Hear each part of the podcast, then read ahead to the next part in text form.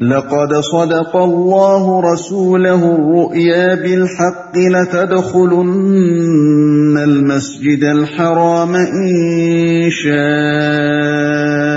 الله آمنين محلقين رؤوسكم محلقين رؤوسكم ومقصرين لا تخافون فعلم ما لم تعلموا فجعل من دون ذلك فتحا قريبا فی الواقع اللہ نے اپنے رسول کو سچا خواب دکھایا تھا، جو ٹھیک ٹھیک حق کے مطابق تھا۔ انشاءاللہ تم ضرور مسجد حرام میں پورے امن کے ساتھ داخل ہوگے۔ اپنے سر منڈواؤ گے اور بال ترشواؤ گے اور تمہیں کوئی خوف نہ ہوگا۔ وہ اس بات کو جانتا تھا جسے تم نہ جانتے تھے۔ اس لیے وہ خواب پورا ہونے سے پہلے اس نے یہ قریبی فتح تم کو عطا فرما دی۔ ٹھیک ٹھیک، حق کے مطابق تھا۔ یہ اس سوال کا جواب ہے جو بار بار مسلمانوں کے دلوں میں کھٹک رہا تھا۔ وہ کہتے تھے کہ رسول اللہ صلی اللہ علیہ وسلم نے خواب تو یہ دیکھا تھا کہ آپ مسجد حرام میں داخل ہوئے ہیں اور بیت اللہ کا طواف کیا ہے۔ پھر یہ کیا ہوا کہ ہم عمرہ کیے بغیر واپس جا رہے ہیں؟ اس کے جواب میں اگرچہ رسول اللہ صلی اللہ علیہ وسلم نے فرما دیا تھا کہ خواب میں اسی سال عمرہ ہونے کی تصریح تو نہ تھی، مگر اس کے باوجود ابھی تک کچھ نہ کچھ خلش دلوں میں باقی تھی۔ اس لیے اللہ تعالیٰ نے خود یہ وضاحت فرمائی کہ وہ خواب ہم نے دکھایا تھا اور وہ بالکل سچا تھا اور وہ یقیناً پورا ہو کر رہے گا۔ انشاءاللہ۔ اللہ یہاں اللہ تعالیٰ نے خود اپنے وعدے کے ساتھ انشاء اللہ کے الفاظ جو استعمال فرمائے ہیں اس پر ایک معترض یہ سوال کر سکتا ہے کہ جب یہ وعدہ اللہ تعالیٰ خود ہی فرما رہا ہے تو اس کو اللہ کے چاہنے سے مشروط کرنے کے کیا معنی ہیں؟ اس کا جواب یہ ہے کہ یہاں یہ الفاظ اس معنی میں استعمال نہیں ہوئے ہیں کہ اگر اللہ نہ چاہے گا تو اپنا یہ وعدہ پورا نہ کرے گا، بلکہ دراصل ان کا تعلق اس پس منظر سے ہے جس میں یہ وعدہ فرمایا گیا ہے۔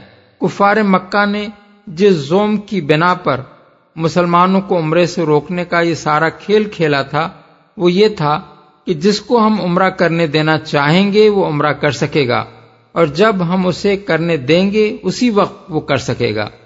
اس پر اللہ تعالیٰ نے فرمایا ہے کہ یہ ان کی مشیت پر نہیں، بلکہ ہماری مشیت پر موقوف ہے۔ اس سال عمرے کا نہ ہو سکنا، اس لیے نہیں ہوا کہ کفار مکہ نے یہ چاہا تھا کہ وہ نہ ہو، بلکہ یہ اس لیے ہوا کہ ہم نے اس کو نہ ہونے دینا چاہا تھا۔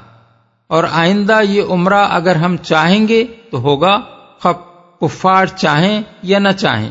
اس کے ساتھ ان الفاظ میں یہ معنی بھی پوشیدہ ہیں کہ مسلمان بھی جو عمرہ کریں گے تو اپنے زور سے نہیں کریں گے بلکہ اس بنا پر کریں گے کہ ہماری مشیت یہ ہوگی کہ وہ عمرہ کریں۔ ورنہ ہماری مشیت اگر اس کے خلاف ہو تو ان کا یہ بلبوتا نہیں ہے کہ خود عمرہ کر ڈالیں۔ امن کے ساتھ داخل ہوگے یہ وعدہ اگلے سال ذیل سن سات ہجری میں پورا ہوا۔ تاریخ میں یہ عمرہ امرت القضا کے نام سے مشہور ہے۔ سر منڈواؤ گے اور بال ترشواؤ گے یہ الفاظ اس بات پر دلالت کرتے ہیں کہ عمرے اور حج میں سر منڈوانا لازم نہیں ہے بلکہ بال ترشوانا بھی جائز ہے۔ البتہ سر منڈوانا افضل ہے کیونکہ اللہ تعالیٰ نے اسے پہلے بیان فرمایا ہے اور بال ترشوانے کا ذکر بعد میں کیا ہے۔ هو الذي ارسل رسوله بالهدى ودين الحق ليظهره على الدين كله وكفى بالله شهيدا. وہ اللہ ہی ہے جس نے اپنے رسول کو ہدایت اور دین حق کے ساتھ بھیجا ہے تاکہ اس کو پوری جن سے دین پر غالب کر دے اور اس حقیقت پر اللہ کی گواہی کافی ہے۔ اس مقام پر یہ بات ارشاد فرمانے کی وجہ یہ ہے کہ ہدیبیہ میں جب معاہدہ صلح لکھا جانے لگا تھا، اس وقت کفار مکہ نے حضور کے اسم گرامی کے ساتھ رسول اللہ کے الفاظ لکھنے پر اعتراض کیا تھا اور ان کے اصرار پر حضور نے خود معاہدے کی تحریر میں سے یہ الفاظ مٹا دیے تھے۔ اس پر اللہ تعالی فرما رہا ہے کہ ہمارے رسول کا رسول ہونا تو ایک حقیقت ہے۔ جس میں کسی کے ماننے یا نہ ماننے سے کوئی فرق واقع نہیں ہوتا، اس کو اگر کچھ لوگ نہیں مانتے تو نہ مانے، اس کے حقیقت ہونے پر صرف ہماری شہادت کافی ہے۔ ان کے انکار کر دینے سے یہ حقیقت بدل نہیں جائے گی، بلکہ ان کے الرغم اس ہدایت اور اس دین حق کو پوری جن سے دین پر غلبہ حاصل ہو کر رہے گا، جسے لے کر یہ رسول ہماری طرف سے آیا ہے۔ خواہ یہ منکرین اسے روکنے کے لیے کتنا ہی زور مار کر دیکھ لیں۔ پورے جن سے دین، سے مراد زندگی کے وہ تمام نظام ہیں جو دین کی نوعیت رکھتے ہیں۔ یہاں جو بات اللہ تعالیٰ نے صاف الفاظ میں ارشاد فرمائی ہے، وہ یہ ہے کہ محمد صلی اللہ علیہ وسلم کی بیست کا مقصد محض اس دین کی تبلیغ نہ تھا، بلکہ اسے دین کی نوعیت رکھنے والے تمام نظامات زندگی پر غالب کر دینا تھا۔ دوسرے الفاظ میں آپ یہ دین اس لیے نہیں لائے تھے کہ زندگی کے سارے شعبوں پر غلبہ تو ہو کسی دین باطل کا، اور اس کی قہرمانی کے تحت یہ دین ان حدود کے اندر سکڑ کر رہے جن میں دین غالب اسے جینے کی اجازت دے دے۔ بلکہ اسے آپ اس لیے لائے تھے کہ زندگی کا غالب دین یہ ہو، اور دوسرا کوئی دین اگر جیے بھی تو ان حدود کے اندر جیے جن میں یہ اسے جینے کی اجازت دے۔ محمد رسول اللہ والذین معه اشداء على الكفار رحماء بينهم تراهم ركعا تراهم ركعا سجدا يبتغون فضلا من الله ورضوانا سيماهم في وجوههم من اثر السجود. ذلك مثلهم في التوراه ومثلهم في الإنجيل كزرع أخرج شطأه فآزره فاستغلظ فاستوى على سوقه يعجب الزراع ليغيظ بهم الكفار. وعد الله الذين آمنوا وعملوا الصالحات منهم مغفرة وأجرا عظيما. محمد اللہ کے رسول ہیں اور جو لوگ ان کے ساتھ ہیں وہ کفار پر سخت اور آپس میں رحیم ہیں۔ تم جب دیکھو گے انہیں رکوع و سجود اور اللہ کے فضل اور اس کی خوشنودی کی طلب میں مشغول پاؤ گے۔ سجود کے اثرات ان کے چہروں پر موجود ہیں جن سے وہ الگ پہچانے جاتے ہیں۔ یہ ہے ان کی صفت تورات میں اور انجیل میں ان کی مثال یوں دی گئی ہے کہ گویا ایک کھیتی ہے جس نے پہلے کوپل نکالی، پھر اس کو تقویت دی، پھر وہ گدرائی پھر اپنے تنے پر کھڑی ہو گئی۔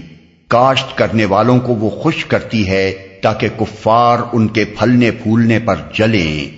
اس گروہ کے لوگ جو ایمان لائے ہیں اور جنہوں نے نیک عمل کیے ہیں، اللہ نے ان سے مغفرت اور بڑے اجر کا وعدہ فرمایا ہے۔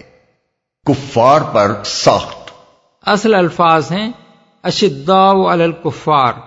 عربی زبان میں کہتے ہیں کہ فلان شدید علیہ یعنی فلاں شخص اس پر شدید ہے یعنی اس کو رام کرنا اور اپنے مطلب پر لانا اس کے لیے مشکل ہے۔ کفار پر اصحاب محمد صلی اللہ علیہ وسلم کے سخت ہونے کا مطلب یہ نہیں ہے کہ وہ کافروں کے ساتھ درستی اور تندخوئی سے پیش آتے ہیں، بلکہ اس کا مطلب یہ ہے کہ وہ اپنے ایمان کی پختگی، اصول کی مضبوطی، سیرت کی طاقت اور ایمانی فراست کی وجہ سے کفار کے مقابلے میں پتھر کی چٹان کا حکم رکھتے ہیں۔ وہ موم کی ناک نہیں ہے کہ انہیں کافر جدھر چاہیں موڑ دیں۔ وہ نرم چارہ نہیں ہے کہ کافر انہیں آسانی کے ساتھ چبا جائیں۔ انہیں کسی خوف سے دبایا نہیں جا سکتا۔ انہیں کسی ترغیب سے خریدا نہیں جا سکتا۔ کافروں میں یہ طاقت نہیں ہے کہ انہیں اس مقصد عظیم سے ہٹا دیں جس کے لیے وہ سردھڑ کی بازی لگا کر محمد صلی اللہ علیہ وسلم کا ساتھ دینے کے لیے اٹھے ہیں۔ آپس میں رحیم ہیں۔ یعنی ان کی سختی جو کچھ بھی ہے دشمنان دین کے لیے ہے اہل ایمان کے لیے نہیں ہے۔ اہل ایمان کے مقابلے میں وہ نرم ہیں رحیم و شفیق ہیں ہمدرد و غمگسار ہیں۔ اصول اور مقصد کے اتحاد نے ان کے اندر ایک دوسرے کے لیے محبت اور ہم رنگی و سازگاری پیدا کر دی ہے۔ الگ پہچانے جاتے ہیں۔ اس سے مراد پیشانی کا وہ گٹا نہیں ہے جو سجدے کرنے کی وجہ سے بعض نمازیوں کے چہرے پر پڑ جاتا ہے بلکہ اس سے مراد خدا ترسی کریم النفسی شرافت اور حسن اخلاق کے وہ آثار ہیں جو خدا کے آگے جھکنے کی وجہ سے فطرتن انسان کے چہرے پر نمایاں ہو جاتے ہیں۔ انسان کا چہرہ ایک کھلی کتاب ہوتا ہے، جس کے صفحات پر آدمی کے نفس کی کیفیات بآسانی دیکھی جا سکتی ہیں۔ ایک متکبر انسان کا چہرہ ایک متوازو اور منکسر المزاج آدمی کے چہرے سے مختلف ہوتا ہے۔ ایک بد اخلاق آدمی کا چہرہ ایک نیک نفس اور خوش خلق آدمی کے چہرے سے الگ پہچانا جاتا ہے۔ ایک لفنگے اور بدکار آدمی کی صورت اور ایک شریف اور پاکباز آدمی کی صورت میں نمایاں فرق ہوتا ہے۔ اللہ تعالی کے ارشاد کا منشا یہ ہے کہ محمد صلی اللہ علیہ وسلم کے یہ ساتھی تو ایسے ہیں کہ ان کو دیکھتے ہی ایک آدمی بیک نظر یہ معلوم کر سکتا ہے کہ یہ خیر الخلائق ہیں، کیونکہ خدا پرستی کا نور ان کے چہروں پر چمک رہا ہے۔ یہ وہی چیز ہے جس کے متعلق امام مالک بیان کرتے ہیں جب صحابہ کرام کی فوجیں شام کی سرزمین میں داخل ہوئیں تو شام کے عیسائی کہتے تھے کہ مسیح کے ہواریوں کی جو شان ہم سنتے تھے یہ تو اسی شان کے لوگ نظر آتے ہیں۔ تورات میں غالباً یہ اشارہ کتاب استثنا باب تینتیس آیات دو اور تین کی طرف ہے جن میں رسول اللہ صلی اللہ علیہ وسلم کی آمد مبارک کا ذکر کرتے ہوئے آپ کے صحابہ کے لیے قدسیوں کا لفظ استعمال کیا گیا ہے۔ اس کے سوا اگر صاحبہ کرام کی کوئی صفت تورات میں بیان ہوئی تھی تو وہ اب موجودہ محرف تورات میں نہیں ملتی۔ مثال یوں دی گئی ہے۔ یہ تمثیل حضرت عیسیٰ علیہ السلام کے ایک واز میں بیان ہوئی ہے جسے بائبل کے عہد نامہ جدید میں اس طرح نقل کیا گیا ہے۔ اور اس نے کہا خدا کی بادشاہی ایسی ہے جیسے کوئی آدمی زمین میں بیج ڈالے اور رات کو سوئے اور دن کو جاگے اور وہ بیج اس طرح اگے اور بڑھے کہ وہ نہ جانے۔ زمین آپ سے آپ پھل لاتی ہے، پتی، پھر بالیں، پھر بالوں میں تیار دانے، پھر جب اناج پک چکا تو وہ فلفور درانتی لگاتا ہے کیونکہ کاٹنے کا وقت آ پہنچا۔ وہ رائی کے دانے کے مانند ہے کہ جب زمین میں بویا جاتا ہے تو زمین کے سب بیجوں سے چھوٹا ہوتا ہے، مگر جب بو دیا گیا تو اگ کر سب ترکاریوں سے بڑا ہو جاتا ہے اور ایسی بڑی ڈالیاں نکالتا ہے کہ ہوا کے پرندے اس کے سائے میں بسیرا کر سکتے ہیں۔ مرکز باب چار، آیات چھبیس تا بتیس۔ اس واز کا آخری حصہ انجیل متی باب تیرہ۔ آیات اکتیس بتیس میں بھی ہے۔ بڑے اجر کا وعدہ فرمایا ہے۔ ایک گروہ اس آیت میں منہم کی من کو تبعیض کے معنی میں لیتا ہے اور آیت کا ترجمہ یہ کرتا ہے کہ ان میں سے جو لوگ ایمان لائے اور جنہوں نے نیک عمل کیے اللہ نے ان سے مغفرت اور بڑے اجر کا وعدہ فرمایا ہے۔ اس طرح یہ لوگ صحابہ پر تان کا راستہ نکالتے ہیں اور دعویٰ کرتے ہیں کہ اس آیت کی روح سے صحابہ میں سے بہت سے لوگ مومن و صالح نہ تھے۔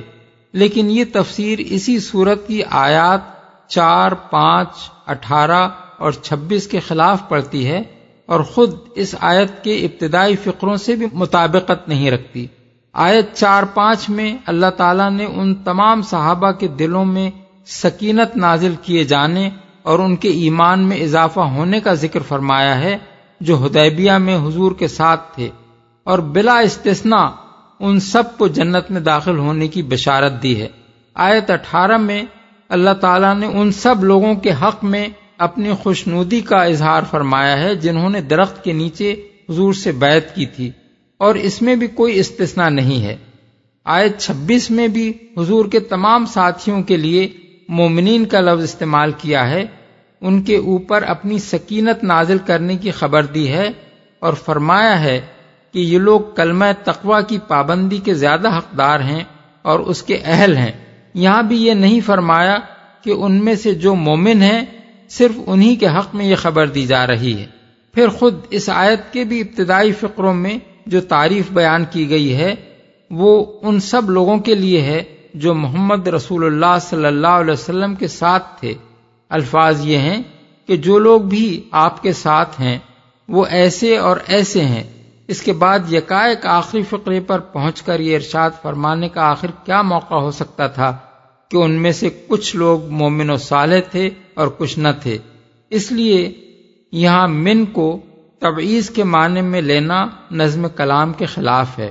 در حقیقت یہاں من بیان کے لیے ہے، جس طرح آیت فج تنب الرش من الاوثان، بتوں کی گندگی سے بچو، میں من تبعیض کے لیے نہیں، بلکہ لازمن بیان ہی کے لیے ہے، ورنہ آیت کے معنی یہ ہو جائیں گے کہ بتوں میں سے جو ناپاک ہیں، ان سے پرہیز کرو۔